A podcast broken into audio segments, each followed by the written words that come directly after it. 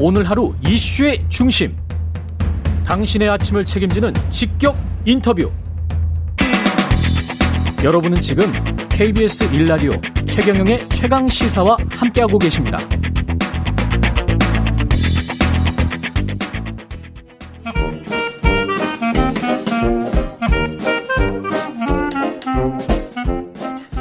네.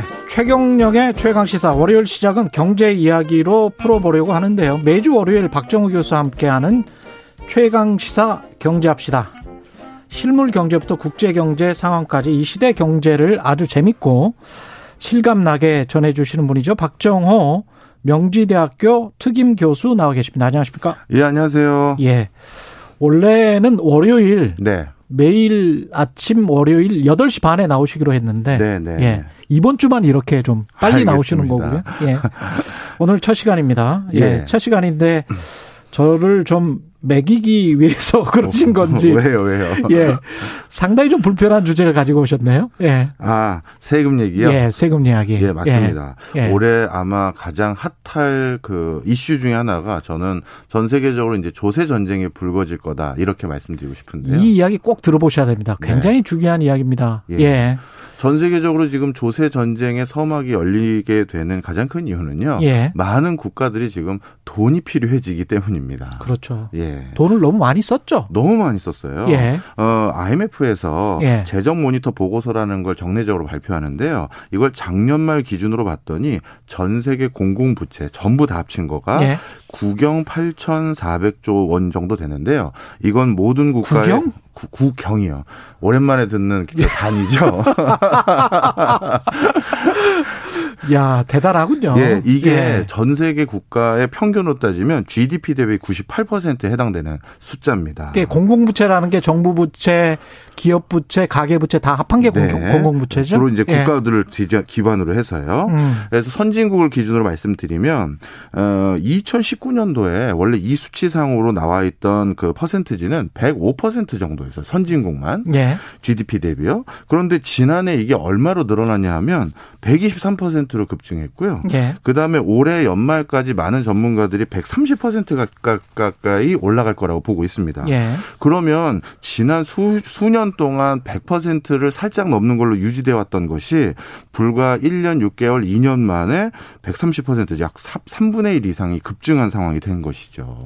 그 나라별로 좀 정리가 돼 있는 자료가 있습니까? 예, 있습니다. 예. 어, 이걸 보면 그나마 우리나라는 조금 안심이 되는 편입니다. 예. 우리나라는 GDP 대비 어, 코로나 19와 관련돼서 재정 지출이 이루어진 폭이요. 어, 13.6%밖에 안 되는 건데요. 13.6%도 뭐 엄청나게 큰 엄청난 거죠. 큰 건데. 그렇죠. 예. GDP에 예, GDP에서 예. 13%를 하나의 예산 항목으로 이렇게 지출할 수밖에 없었다는 건 엄청난 숫자거든요. 우리가 GDP가 1,900조 원 정도 되잖아요. 예. 그러면 1,900조 원의 10%면 190조, 200 한 20조 썼다는 이야기네요. 그렇네요. 예. 그런데 이것도 엄청난 숫자인데 음. 우리나라 이게 작은 금액이더라고요. 작은 금액이에요. 예. 220조 쓴 게. 예. 예. 외국 같은 경우 보면 바로 밑에 있는 일본은 GDP 대비 44% 지출이고요. 44%. 예. 그 다음에 어 이탈리아도 초반에 굉장히 상황이 안 좋았던 국가잖아요. 예. 역시 42% 썼고요. 야, 그러니 대부분의 유럽 국가들 요즘도 되게 뭐 어떻게 보면 탈출구를 모색하지 못하고 있는 영국도 봤더니 32.4% 정도 나오더라고요. 예. 그러니까 작년에 우리나라가 얼마나 선방했는지를 여기서도 확연히 알 수가 있죠. 선방을 하기는 했는데 그만큼 또 경제가 빠르게 반등하면 좋으련만. 네. 예, 그거는 좀 기대를 해봐야 될 것 같은데요. 예. 예. 자, 그런데 많은 각국의 상황들을 가만히 봤더니요. 지금 백신이 보급이 되고 있음에도 불구하고 좀처럼 경제의 활로가 모색되지 않고 있고. 않고 있죠. 예. 그 다음에 코로나19가 아, 이거 자칫 잘못하면 중기적인 현상 이상으로 번질 가능성이 있다라고 판단들을 한 것 같습니다. 음. 그렇다 보면 이 재정 지출이 지금 올 한 해 그리고 작년 한 해 지출로 끝나는 것이 아니라 경기를 다시 부양하기 위해서 정부 지출이 또 필요하고요. 예. 또 코로나19를 마지막까지 대응하기 위한 돈이 또 필요한데 자 그렇다면 지금 전 세계 국가들이 어떤 상황이냐면 2차 세계 대전 때 어, 발행했던 국가 부채 규모 이상을 넘어선 국가들이 되게 많아요. 예. 미국만 그런 게 아니라 영국, 이탈리아, 그다음에 포르투갈, 스페인 이런 국가들 거의 대부분이 2차 세계 대전 때 전쟁을 수행하기 위한 금액보다 더 많은 비용을 지출했는데요. 자, 그러면 이 비용 어디선가 다시 벌충해야 되지 않겠습니까? 그러니까요. 그러니 당연히 예. 뭐에 대한 논의가 있을 수밖에 없느냐? 바로 세금입니다. 그런데 이 세금과 관련해서 그 처음에 예. 많은 분들이 EU와 미국이 예전에 작년에 큰 이슈였던 디지털세 기억하시죠? 디지털세. 예, 네. IT 플랫폼 기업 뭐 구글 같은데 디지털세를 부과하자 이런 이야기 많이 있었죠. 맞습니다. 예. 그래서 미국과 EU가 어떻게 보면 세계적인 팜 기업들이라고 할 수 있는 예. 거기에 대한 이익을 누가 과세해서 가져가느냐 이 대결이라고 생각을 했었었는데요. 예. 이 당시 미국과 EU가 첨예한 갈등 속에서 디지털세 적용을 2020년 정도 이후에서 논의하자라고 했는데 이 바이든은 이 디지털세에 대해서 트럼프와 입장이 전혀 다릅니다. 아, 그래요? 굉장히 긍정적이에요. 어. 그렇게 되면 전 세계적으로 디지털세라는 게 아주 보편적으로 과세될 수 있는 새로운 환경이 열리는 거죠. 근데 IT 기업들이 바이든 후보를 많이 지지하고 기부금도 많이 냈는데 그쪽에 디지털세를 부과하겠다. 바이든은 네. 이 이유가 왜 그러냐면요. 예. 미국 역시도 어 그 IT 기업들이 미국에서만 순수히 과세해야 될 것들을 바로 이 뭐라 볼까요? 디지털 환경이라는 독특한 것 때문에 과세를 제대로 안 했다라는 걸로 그렇죠. 과세를 징수하려면 우리도 이게 도입해야 할 필요가 있다라고 인식한 것 같습니다. 그냥 미국 정부 입장에서는 구글 같은 기업들이 유럽에 사실상 조세 회피를 하는 거잖아요. 유럽 네. 유럽 본사를 따로 두고 네. 거기에 그냥 자기 이익을 그대로 남겨둬 버리는 거잖아요. 네, 그래서 맞습니다. 미국으로 이득을 이전시키면 거기에 대한 과세를 또 미국 정부가 하기 때문에 네. 거기 그냥 놔둬 버리는 거죠. 예. 예. 그리고 이제 가지고 올 때도 이걸 비용 처리를 하는데요. 그렇죠. 래서그 디- 어, 이런 FAANG 기업들이 주로 했던 방식 중에 하나가 음. Double Irish라고들 흔히 부르는데요. 예. 이게 뭐냐면 어, 애플을 가지고 말씀드리면 예. 애플은 아일랜드에 전 세계 애플 기기를 판매할 수 있는 권한을 가지고 있는 ASI라고 해서 애플 어, 세일즈 인터내셔널이라는 회사를 하나 차려놨고요. 그 다음에 또 한 가지 어, 애플이 가지고 있는 지재권, 어, 그러니까 특허나 지식재산권 이런 것들에 대한 수익을 모두 관장할 수 있는 AOI라는 애플 오- 오퍼레이션 인터내셔널이라는 회사를 또 아일랜드에 세워놨어요. 그러고 나서 어떻게 됐느냐? 특히 AOI라는 회사는 페이퍼 컴퍼니로 직원이 한 명도 없는 걸로 유명합니다. 한 명도 없어요, 한 명도 직원이. 없어요. 예.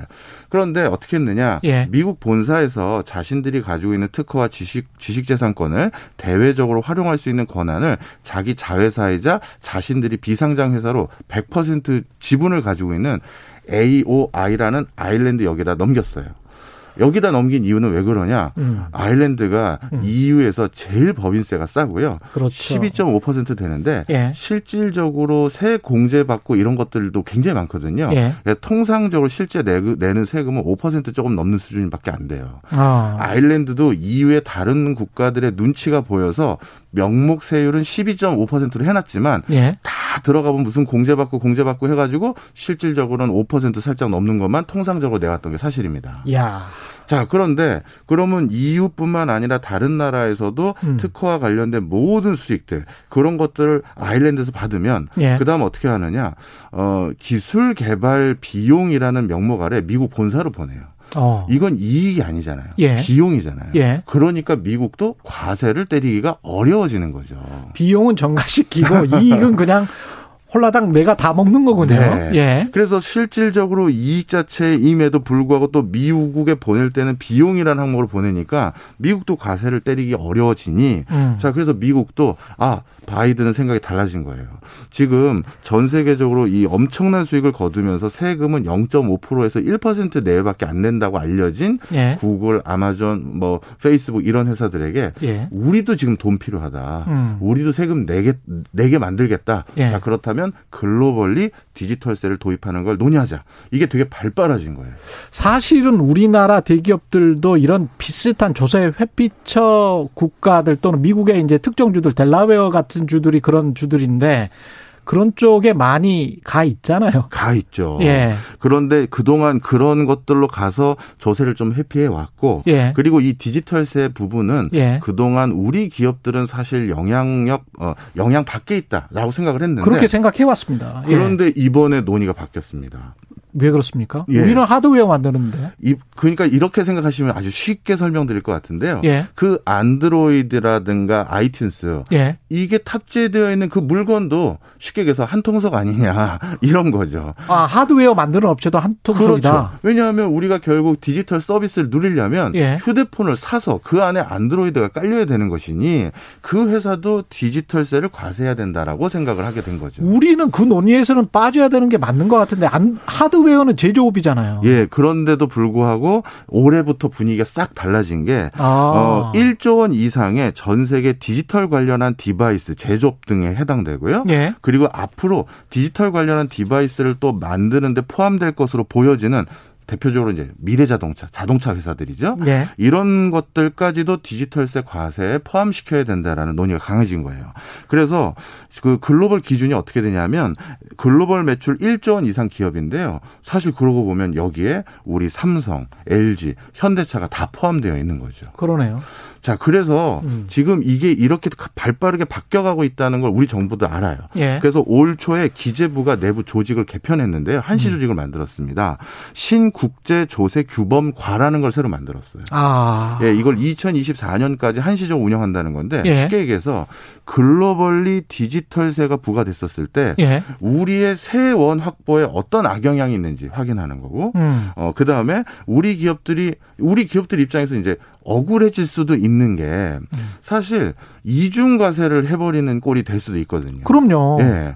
나는 밖에서 내 이익에 대해서 과세를 했는데 예. 한국 국세청에 내가 또 과세를 하는 건 난 억울하다. 말도 안 되죠. 그렇죠. 예. 그렇게 되면 사실 지금까지는 우리나라도 재정 건전성을 상당히 양호하게 확보는 해놨습니다만 음. 앞으로 우리도 지출해야 될 게 많고 그런데 어 우리 기업들이 세금 많이 나는 기업들이 해외 내고 이제 국내 과세하고 하질 않게 된다? 예. 어 이건 굉장히 문제가 될 수도 있는 거죠. 국내에서 사실은 바이든 행정부도 공약이 그거였는데 법인세 인상이 좀 있었단 말이죠. 네. 그래서 경기만 좀 좋아지면 내년이나 내후년 정도에 법인세 인상 논의를 할 텐데 그런 기조가 또 국내에도 들어올 거란 말이죠. 그럴 수 있습니다. 예, 그러니까 디지털세 말고도 기업들에게는 또 법인세라는 또 다른 충격이 올 수도 있겠습니다. 예. 예. 기업뿐만 아니라 음. 우리나라도 사실 암묵적으로 앞으로 중장기적으로 예. 계속 필요한 세원을 확보하기 위한 다, 다양한 세원 확보를 이제 모색하고 있었어요. 예. 얼마 전에 총리께서도 뭐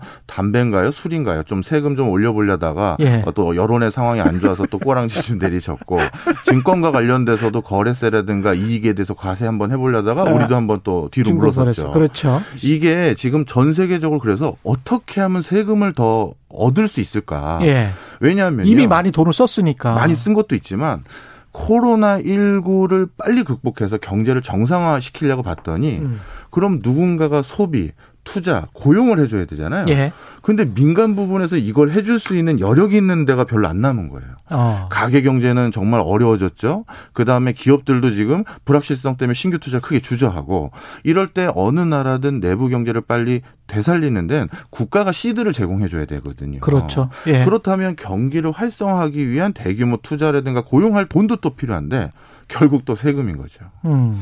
그래서 바이든이 또 말을 바꿨다기보다는요. 저는 사실 저뿐만 아니라 많은 전문가들은 그렇게 될 거라고 알고 있었었는데 뭐냐면 트럼프가 부여했던 그 관세들 예. 나는 바로 다 없애버리겠다 이렇게 얘기했었잖아요. 중국에 25% 부과하고 그랬던 네. 것들. 그리고 예. EU에서도 뭐 관세 관련해서 많은 지금 논쟁들이 있었고요. 근데 결국 결론적으로 어떻게 했느냐? 아직까지 안 없앴어요. 음. 그리고 없애기 위한 여러 시그널들이 아직은 없습니다. 아, 그렇군요. 예. 이것들도 역시 세금 확보하기 위한 거고요. 예. 특히 특히 앞으로 우리가 제일 우려해야 될 세목은 관세입니다. 관세. 예.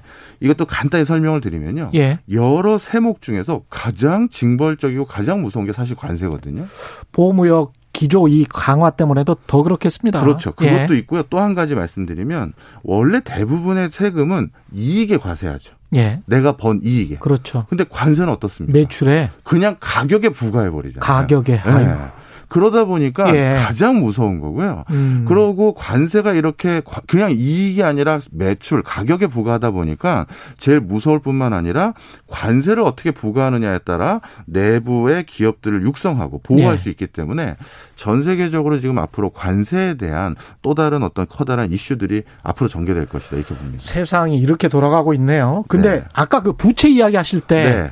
제가 못, 못, 못 여쭤본 게 있는데 예. 국가 신용 등급 관련해 가지고 예. 우리가 지금 좀 걱정해야 될 상황은 아니죠. 우리가 아. A 마이너스 정도 됩니까? 우리는 더블 A로요. 더블 A죠. 어, 예. 1986년 이후 최고치를 유지하고 있고요. 예. 전 세계적으로 아직까지 우리나라 신용 등급에 대해서는 뭐 우려라든가 부정적 기준 전혀 없습니다. 다 안정적입니까? 예, 다 안정적이고요. 예. 대신 영국과 캐나다는 신용 등급이 작년에 벌써 강등됐고요. 음. 미국과 일본도 앞으로 하향 조정의 우려가 있다라고 언급을 해 놓은 상태입니다. 그럼 유럽의 가령 뭐 이탈리아나 이런 나라들이 좀 불안해졌을 그렇죠. 때 그때 우리에게 또 다른 어떤 충격으로 다가올 가능성 뭐 이런 것들은 없을까요? 이렇게 보시면 좋을 것 네. 같아요. 세계 3대 신용평가 등급 회사 중에서 피치사가 한국에 대해서 유일하게 쿼트를 한 게 언급을 한 게 있는데 네. 뭐라고 했냐면 한국은 지금 재정 건전성 상당히 안정적이다. 음. 하지만 앞으로 중장기적으로 재정의 어떤 지출의 속도가 네. 높아지고 있기 때문에 그걸 관리하지 못할 경우 속도 그렇죠. 예. 부정적인 기조가 나올 수 있다. 이렇게 언급을 한 상태입니다. 알겠습니다. 지금까지 최경령의 최강 시사 경제합시다. 박정호 명지대 특임 교수와 이야기 나눴습니다. 오늘 말씀 감사합니다. 고맙습니다. 감사합니다. 예. 8100님, 박정호 교수님 앞으로도 계속 나와주세요. 유익한 내용 잘 듣고 갑니다. 5691님, 퇴근길에 듣던 익숙한 목소리, 아침을 상쾌하게 열어주시네요. 바른 세상을 열어주는 방송해주세요. 6616님, 최경령의 최강시사 대환영입니다. 첫 방송 초심 앞으로 쭉 유지하시기 바랍니다. 이렇게 말씀해 주셨습니다. 지금 여러분은 KBS 일라디오 대표 아침 시사 최경령의 최강 시사 듣고 계십니다.